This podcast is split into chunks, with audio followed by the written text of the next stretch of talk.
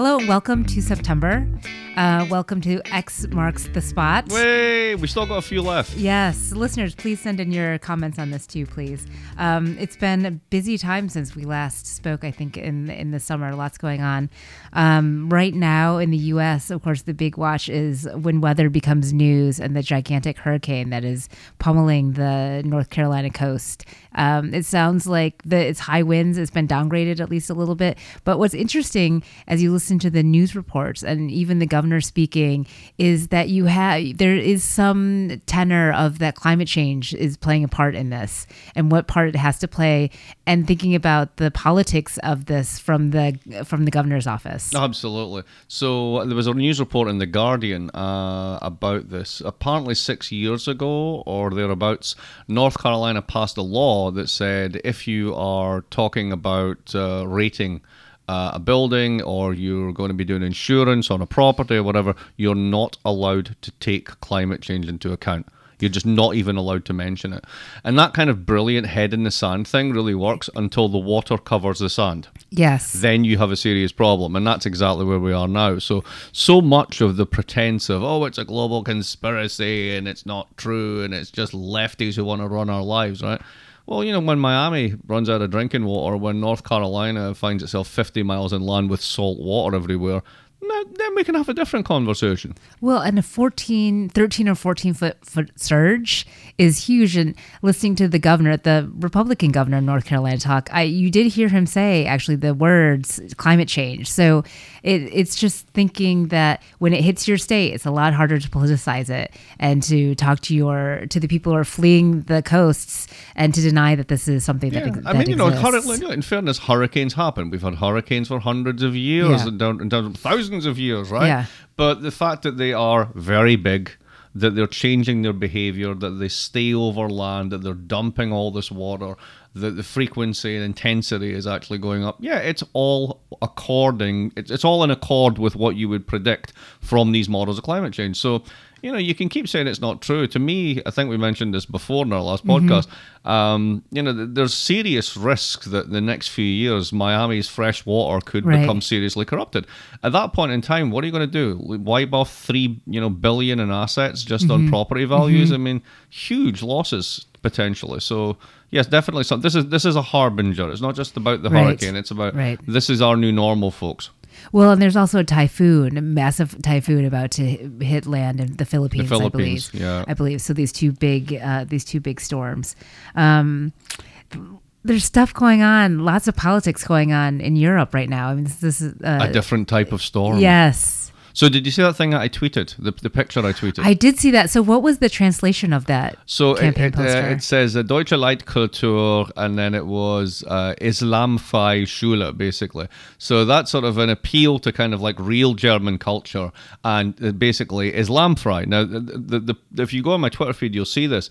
It's like the Sound of Music poster, mm-hmm. right, done Nazi style. Essentially, mm-hmm. it's these Aryan kids, and one of them seems to be giving a very sort of interesting raising of the arm. And then underneath it says Islamfrei. Well, during World War Two, one of the Nazi posters was Judenfrei, with mm-hmm. Juden meaning Jews. So, you know, I tweeted it out and got a bit of flack for it, but I said, you know, if anyone has any doubt that some of these parties really aren't Nazis, have a look at this. It's kind of hard to avoid the symbolism. So, you know, that politics is really heating up. We see a backlash against it, however. Hungary's in the dock, because the European People's Party, which is this kind of bunch of people who hang out together as a group in the European Parliament, mm-hmm. have now turned against Fidesz, Orban's party, mm-hmm. which can open Hungary up to sanctions, and Hungary's then gone bonkers, et cetera.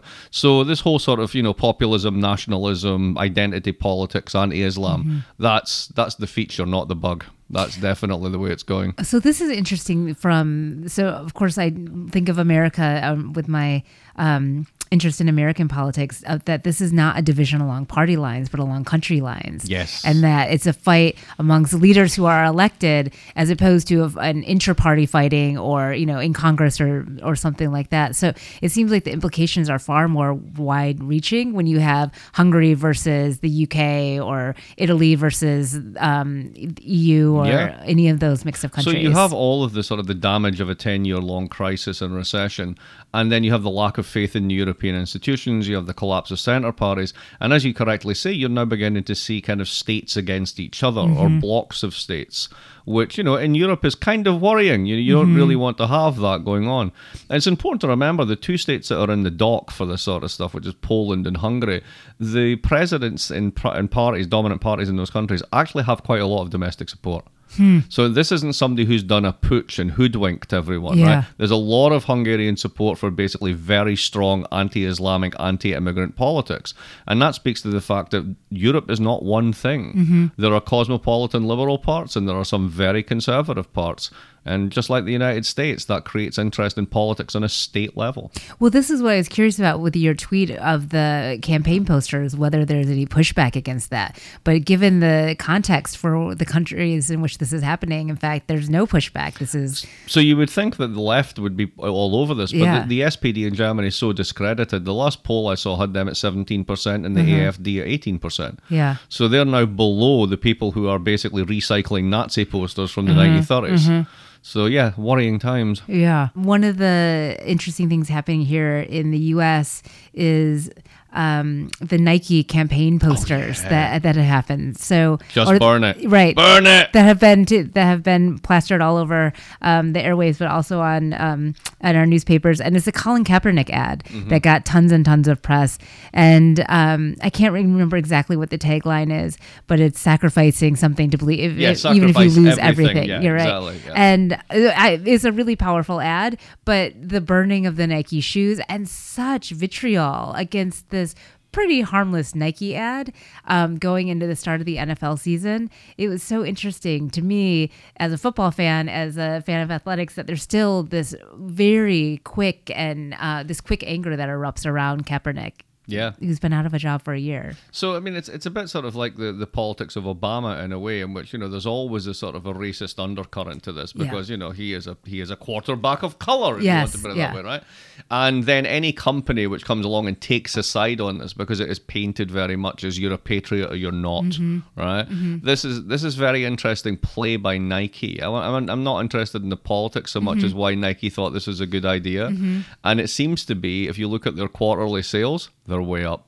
Oh, yep, yeah. They're way up. That hmm. like so, you know, the people who are burning them, maybe they have to go and replace them, and they still buy Nikes. Yeah. I don't know, but yeah. Uh, yeah, it doesn't seem to be yeah. hurting them in any way. So it's a really interesting marketing ploy yeah. that you would do this. The other nuance, which we have spoken about before, in terms of N B A versus N F L and the different audiences that that watch both of them, is that Nike's really going after where the N B A doesn't have the you have to stand and put your hand on your heart for the uh, for the anthem. Is that clearly Nike's going after similar fans? Mm-hmm. In terms of the urban, young um, fans that may not necessarily be the the tailored N F L crowd. So I yeah. thought that was kind of a uh, an interesting aspect as as well.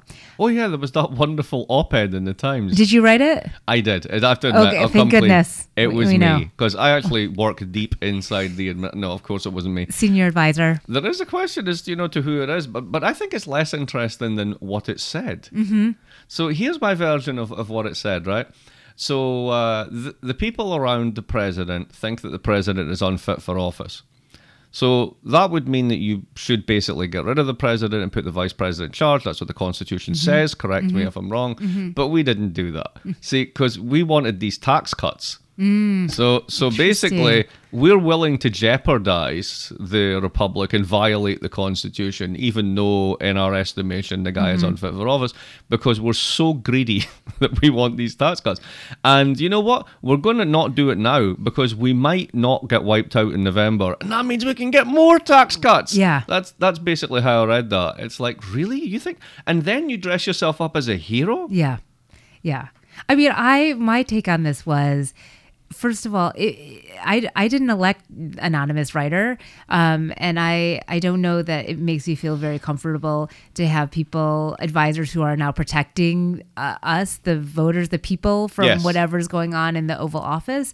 And so, what you know, one of the many different takes on this was that this is not a constitutional crisis, but a small d democratic crisis. And I thought the same thing. I don't know that I want some senior advisor protecting me from the from the duly elected yeah. president of the United States. Absolutely. Absolutely. So it, mostly I was like, okay, this is a retread of what's going on at Bob Woodward's book and all of these other um, all of these other accounts of the Oval Office. But mostly it's if you if you're working for this person that you have no faith in, like, hand in your resignation. No, because those tax cuts are really important exactly. to me and my so, billionaire right. friends. That's all that so matters. So you really are craven. You're and totally you craven. Just want and this you and, and yeah. th- you're, you're it's amazing. You're dressing yourself up as a hero for the yes. most venal of reasons. Yes, yes. And and ultimately what you're saying is just trust me. Yeah, yeah. yes, is exactly that went right. really That's well exactly when we did right. Iraq. Remember yes, that the just yes, trust me stuff? Yes. Yeah, that went that went down really well. Yeah, because somehow I'm gonna I know more, and I love that yeah. point. Just just oh, trust me. Brutal.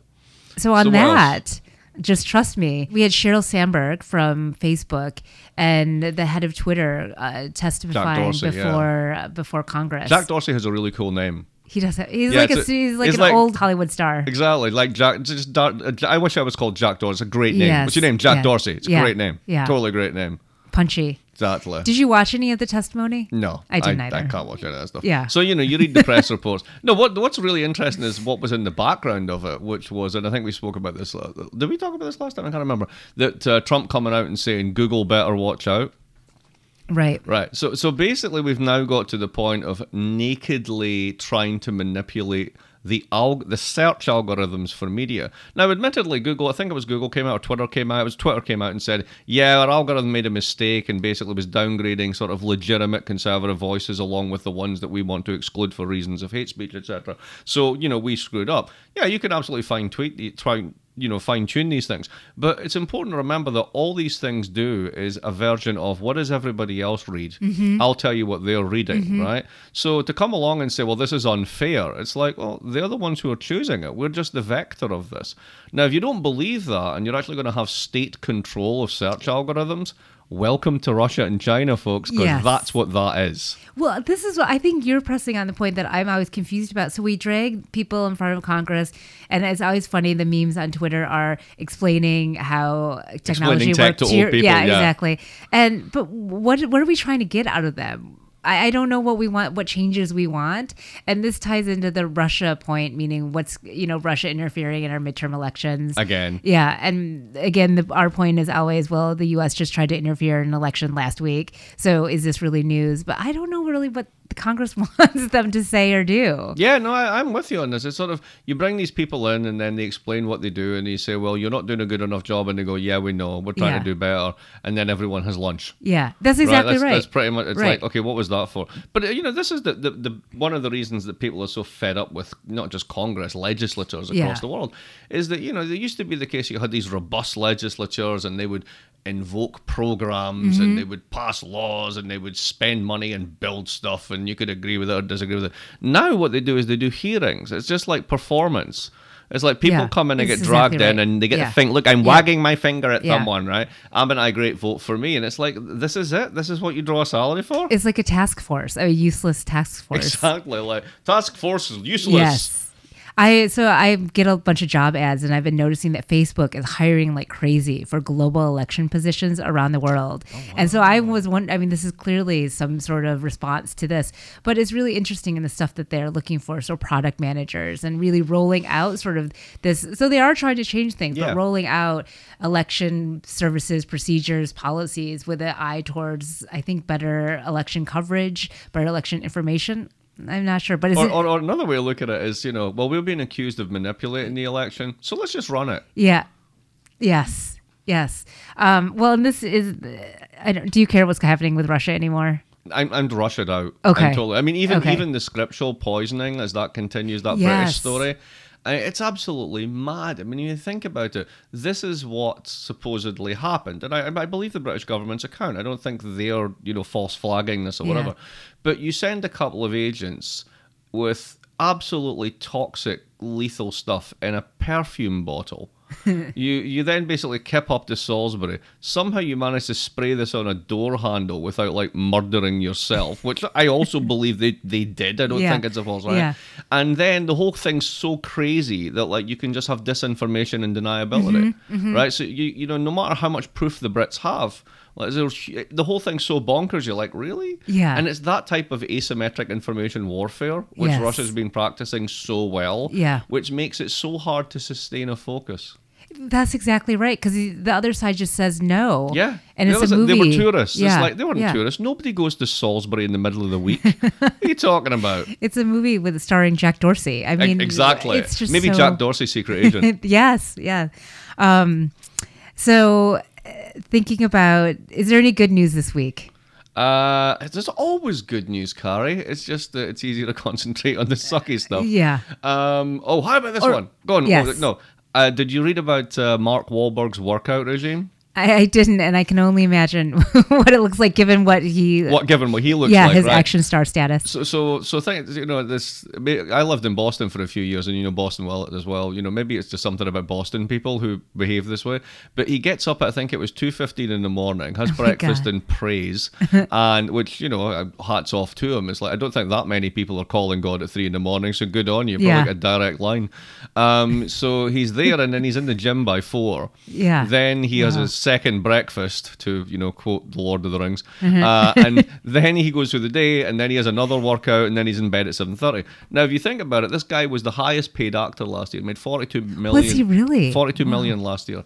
And you know, he's married, he's got four kids, you know, he's got a business, Wahlberg is all this sort of stuff, yeah. right? So in a sense, you know, he, he really is optimizing his life, right? Yeah. He gets to spend time with his kids, you know, he's in bed at a decent hour, yeah. you're like, you know, he looks incredible, the whole lot. Um, but the way I was thinking about this was, you know, if you look at him and if you look at Tom Brady and people like this who also have these insane diets yeah. and things, right? They already won the genetic lottery of life. They were born on the good part of the distribution. Yeah, yeah. If I tried to do Wahlberg's workout regime, I'd be dead in a week, right? There's there's no doubt about it. Uh, would it but, be, you know, hats off to him. Would it be the praying? Would it be the food? Would it be the early bedtime? I think all of the above. Yeah. I think just that combination. Yeah. After, I think I'd love it for about three days, and then my heart would give out. It would just, it's too much. All right. Well, thank you. We'll be back in the... I, I mentioned my heart attack, and you just wrap it up like that?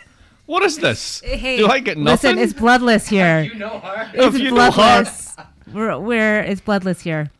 Al- Alex, our sound engineer, is like dying of laughter here because of Carrie's callousness. It's just because you're so... Listen to Carrie's callousness in ne- the next episode. Thank you, everybody. We'll be back.